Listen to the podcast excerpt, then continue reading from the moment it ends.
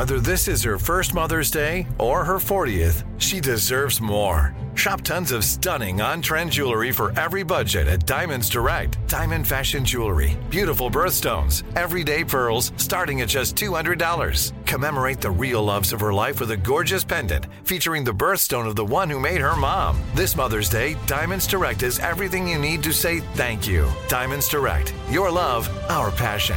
Online at diamondsdirect.com.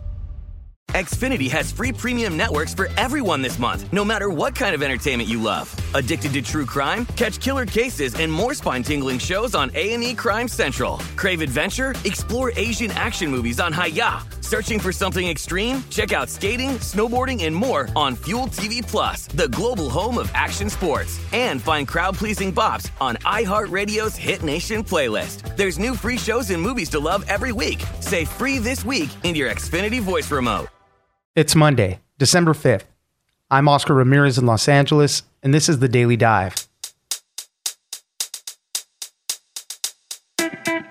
It's the FBI's biggest investigation ever, looking into who was in the Washington on January 6th and who stormed the Capitol. It has also included the biggest ever request of phone data from geofence warrants. Google has provided data from over 5,000 devices as the FBI has tried to narrow their search to pinpoint suspects. Google also has a three step process for these types of warrants to help protect as much privacy as possible and only provide info on those most likely to have committed a crime. We are only learning more about this now as lawyers for one suspect are looking to throw out the geofence evidence in court. Mark Harris, contributor to Wired, joins us for What to Know. Next, if you weathered the pandemic storm and stuck with your employer over the last couple of years, then you very well could be underpaid. The tight labor market has led to a lot of movement and forced employers to try and lure new candidates with bigger paychecks and more work benefits. That has led to a divide with current employees, as salaries for new hires are on average 7% higher than existing workers. Aki Ito, senior correspondent at Business Insider, joins us for more. It's news without the noise. Let's dive in. The Capitol Police, the DC Metropolitan Police, other law enforcement agencies were attacked and assaulted before our very eyes, speared, sprayed, stomped on, brutalized, and lives were lost. Joining us now is Mark Harris, contributor to Wired. Thanks for joining us, Mark. I'm glad to be here. Well, we're getting uh, some uh, uh, new news in what's going on with all the January 6th insurrection stuff. Uh, the latest news we're hearing is that the leader of the Oath Keepers, Stewart Rhodes, was found guilty of seditious conspiracy for his part uh, on January 6th. Um, so a lot of movement still going on there. A lot of other people uh, awaiting trials and whatnot.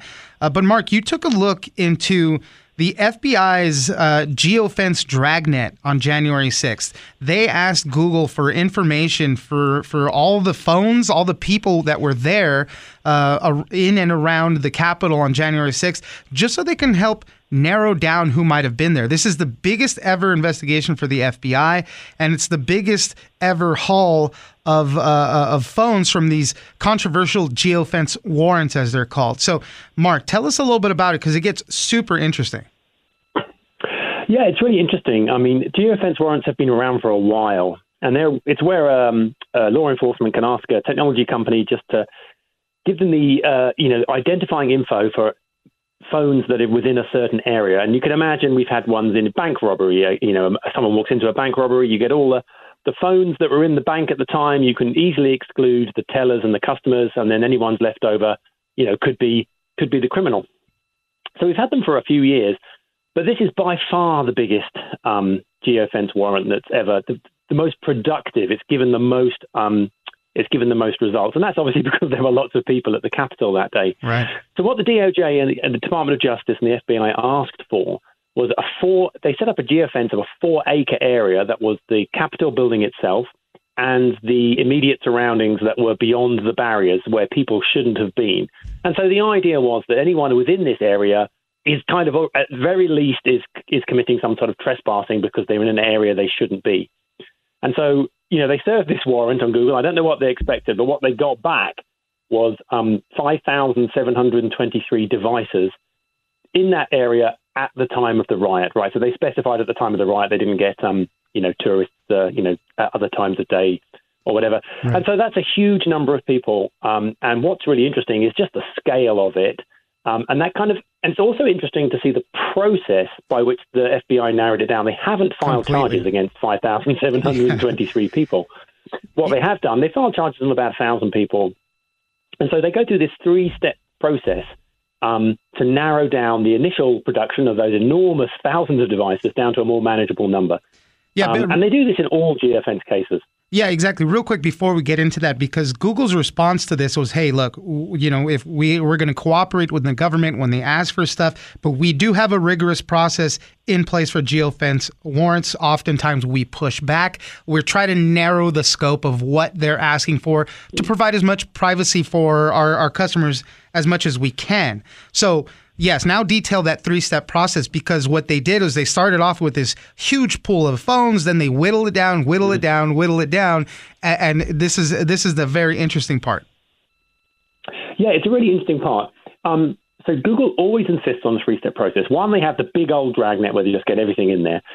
Number two, they then try and exclude any numbers that that they know not to be people of interest, and that would be in the bank robbery case. That would be the tellers and the customers who are standing around. They know they have their identities. It's not one of them.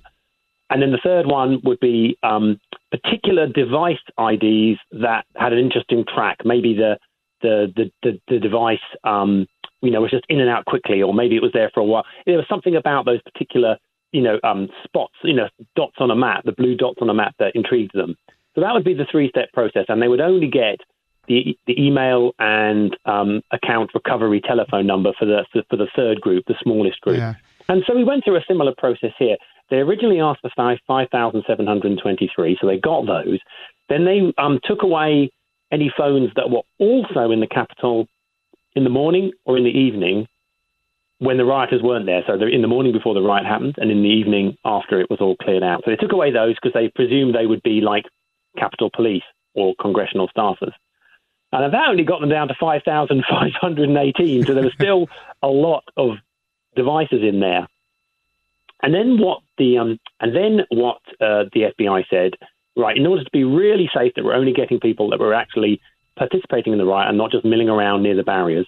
We want to get only those people whose little blue dot was entirely within the geofence. And you know, when you're using your phone, you're looking at your maps and you have that blue circle around you. Sometimes it's a tiny dot when you're in lots of great GPS reception and lots of Wi-Fi and cell phone towers around, that means the blue dot gets small because it knows where you are. And sometimes that dot is that circle is really big.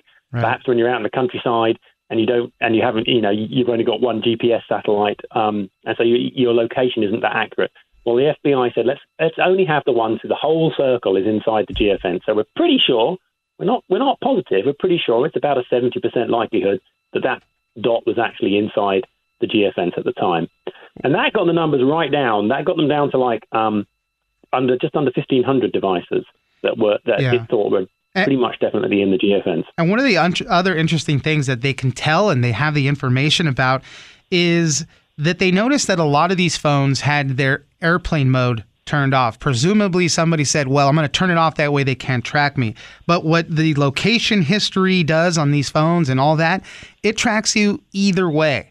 And that uh, prompted FBI officials to even put more scrutiny on some of these people that were trying to delete their location history in the days after, who had their airplane airplane mode on during the the insurrection, the Capitol riots. Uh, so that was another interesting factor that they looked at. You know, maybe people trying to hide their tracks. Hmm. Yeah, right. There's two separate things. The one is people who put their who, well, we know we don't know they had them in their phone in airplane mode. What we do know is that Google didn't have their location data live when it was happening. They only had it later. So that's probably that it had it. They were in airplane mode. It could have just been they didn't get cell service for some reason. That's less likely because obviously it's pretty well served by cell phone towers. But there were lots of people there, maybe overloaded. Anyway, there are like 70 devices that they only got the data on a few days later, um, presumably when people popped their phone back out of airplane mode. So those were all in the mix. And then, yeah, you're right. The FBI also said, well, look, as well as these 1,500 that were definitely inside the building, out of that pool of 5,000, tell us anyone who tried to delete their location history, which is a bit different from just going into airplane mode. They're actively going in saying, whoa, to delete everything I did in the last week.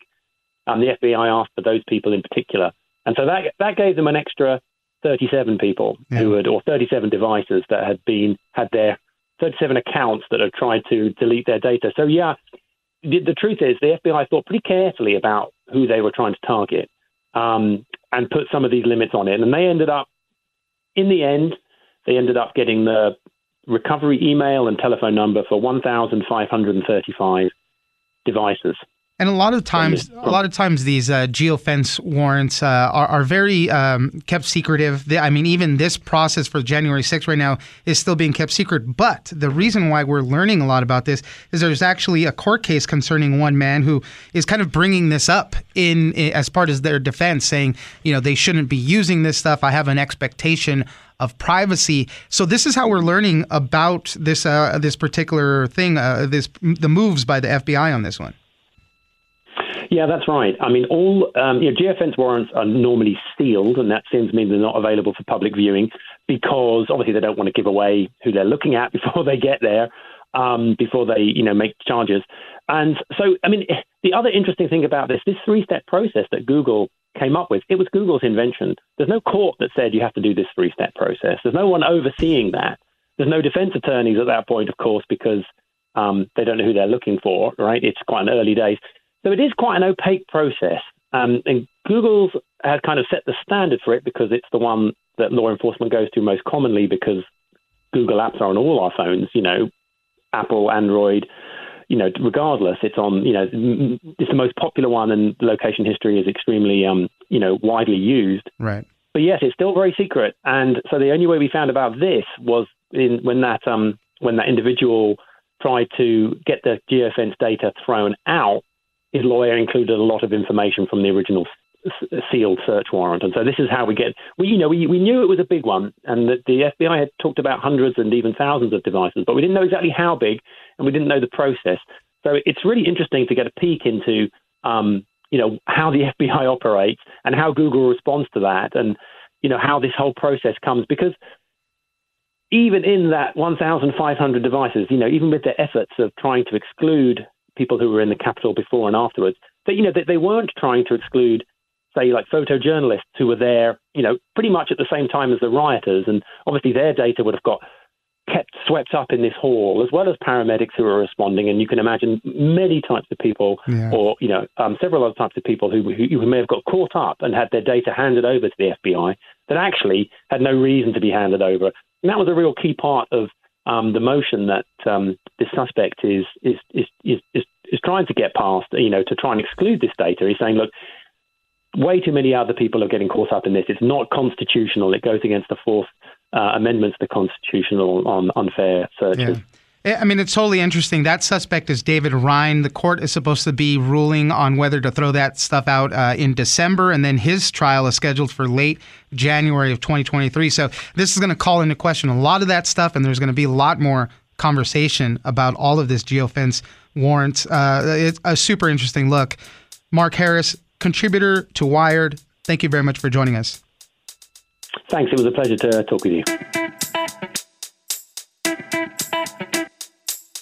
Xfinity has free premium networks for everyone this month, no matter what kind of entertainment you love. Addicted to true crime? Catch killer cases and more spine-tingling shows on A&E Crime Central. Crave adventure? Explore Asian action movies on Hi-YAH. Searching for something extreme? Check out skating, snowboarding, and more on Fuel TV Plus, the global home of action sports. And find crowd-pleasing bops on iHeartRadio's Hit Nation playlist. There's new free shows and movies to love every week. Say free this week in your Xfinity voice remote. AI might be the most important new computer technology ever. It's storming every industry, and literally billions of dollars are being invested. So buckle up. The problem is that AI needs a lot of speed and processing power. So, how do you compete without costs spiraling out of control? It's time to upgrade to the next generation of the cloud Oracle Cloud Infrastructure, or OCI. OCI is a single platform for your infrastructure, database, application development, and AI needs. OCI has four to eight times the bandwidth of other clouds, offers one consistent price instead of variable regional pricing, and of course, nobody does data better than Oracle. So now you can train your AI models at twice the speed and less than half the cost of other clouds. If you want to do more and spend less like Uber, 8x8, and Databricks Mosaic, Take a free test drive of OCI at oracle.com slash strategic. That's oracle.com slash strategic. oracle.com slash strategic. You would think that, you know, kind of in a perfect world, it would be the opposite. The veteran employees would get paid a little bit more because they've already proven themselves, because they already know their organizations well. You know, they should be rewarded for their loyalty. But what's happening right now in this current economy is the exact opposite. Joining us now is Aki Ito, senior correspondent at Business Insider. Thanks for joining us, Aki. Thanks for having me on. Well, here's an interesting question. You wrote up an article about how much could you be paying for your loyalty at work? We've been hearing a lot of the stories, people leaving their current jobs for something better, uh, hopefully higher paying or with a better work life balance. You know, a lot of people really want to do that work from home thing. But we also heard stories about how much power the employee had. You know, employers were, uh, you know, desperate for workers and they were doing everything they could, you know, offering a lot of benefits and perks, offering a lot higher salaries. And so this question comes up now, now that the dust has settled a little bit now, you know, what happens to the people that stayed at their jobs throughout all of this compared to the people that were moving all these jobs? And we're seeing in a couple places that, you know, the newer employees are being hired in with a higher salary, leaving the people that stayed at the job kind of falling behind. So, Aki, tell us a little bit more about it and what we're seeing with this. Over the past year, the job market has just been so incredibly hot that employers have had to just throw these huge salaries at new candidates just to get them to come work for them. And that's distorted, you know, the salaries across organizations because these new hires are getting paid so much more than what uh, existing employees are getting paid. You would think that, you know, kind of in a perfect world, it would be the opposite. The veteran employees would get paid a little bit more because they've already proven themselves, because they already know their organizations well. You know, they should be rewarded for their loyalty. But what's happening right now in this current economy is the exact opposite. Yeah, and you know, you look to industries like uh, tech and finance, right? There's always a lot of money flowing around through there, but they do have some estimates on how much some of these new hires are making. There's a compensation data provider, they're called Labor IQ. They estimate that salaries for new hires are 7% higher on average than the median pay for people that have stuck around in, in some of these jobs in some of these industries. That's a big pay disparity. It is. And that's across the entire economy, across all occupations. Okay.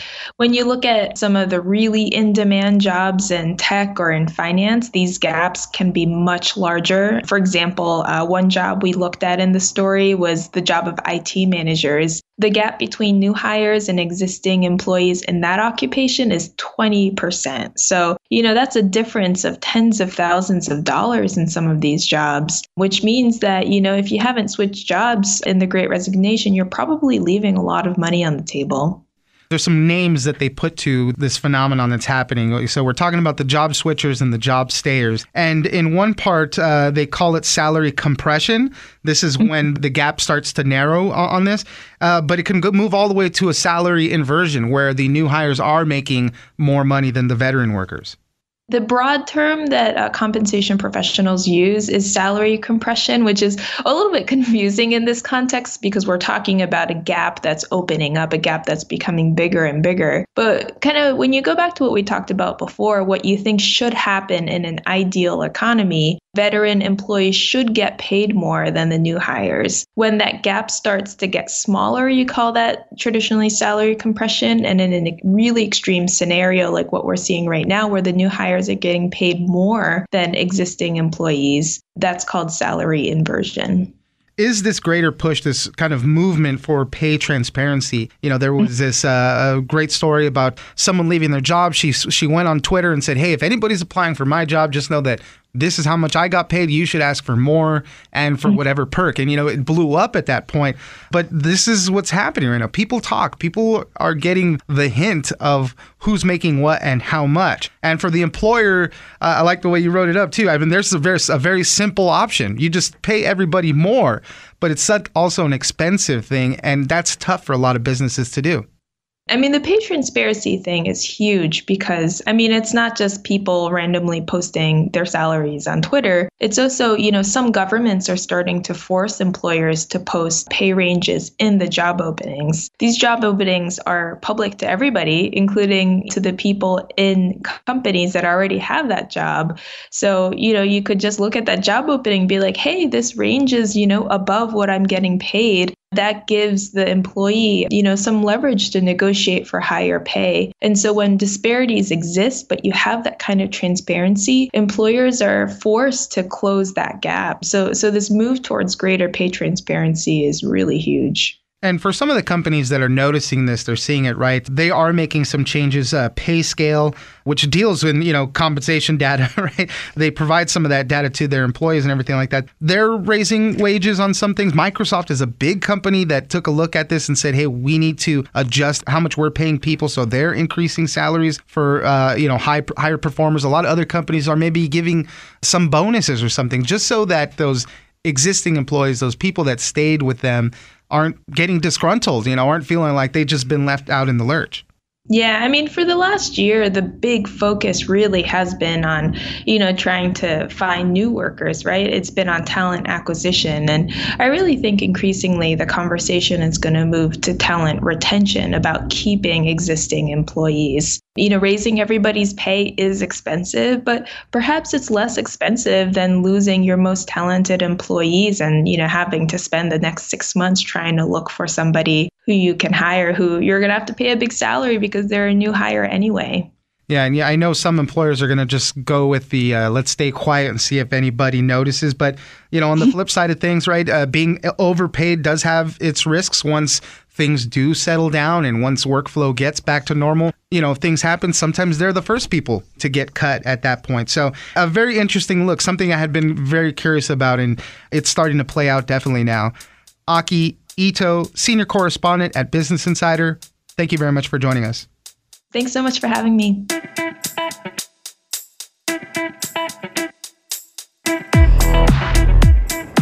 That's it for today. Join us on social media at Daily Dive Pod on both Twitter and Instagram.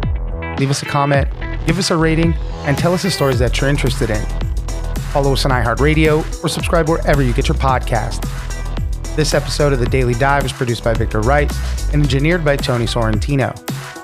I'm Oscar Ramirez, and this was your Daily Dive.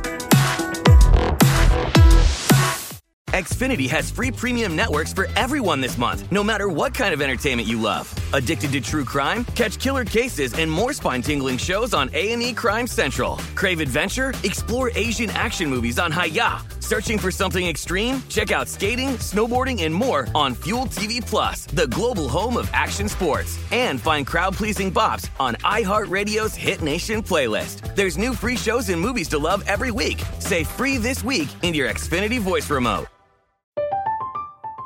I'm Katya Adler, host of The Global Story. Over the last 25 years, I've covered conflicts in the Middle East, political and economic crises in Europe, drug cartels in Mexico. Now I'm covering the stories behind the news all over the world in conversation with those who break it. Join me Monday to Friday to find out what's happening, why, and what it all means.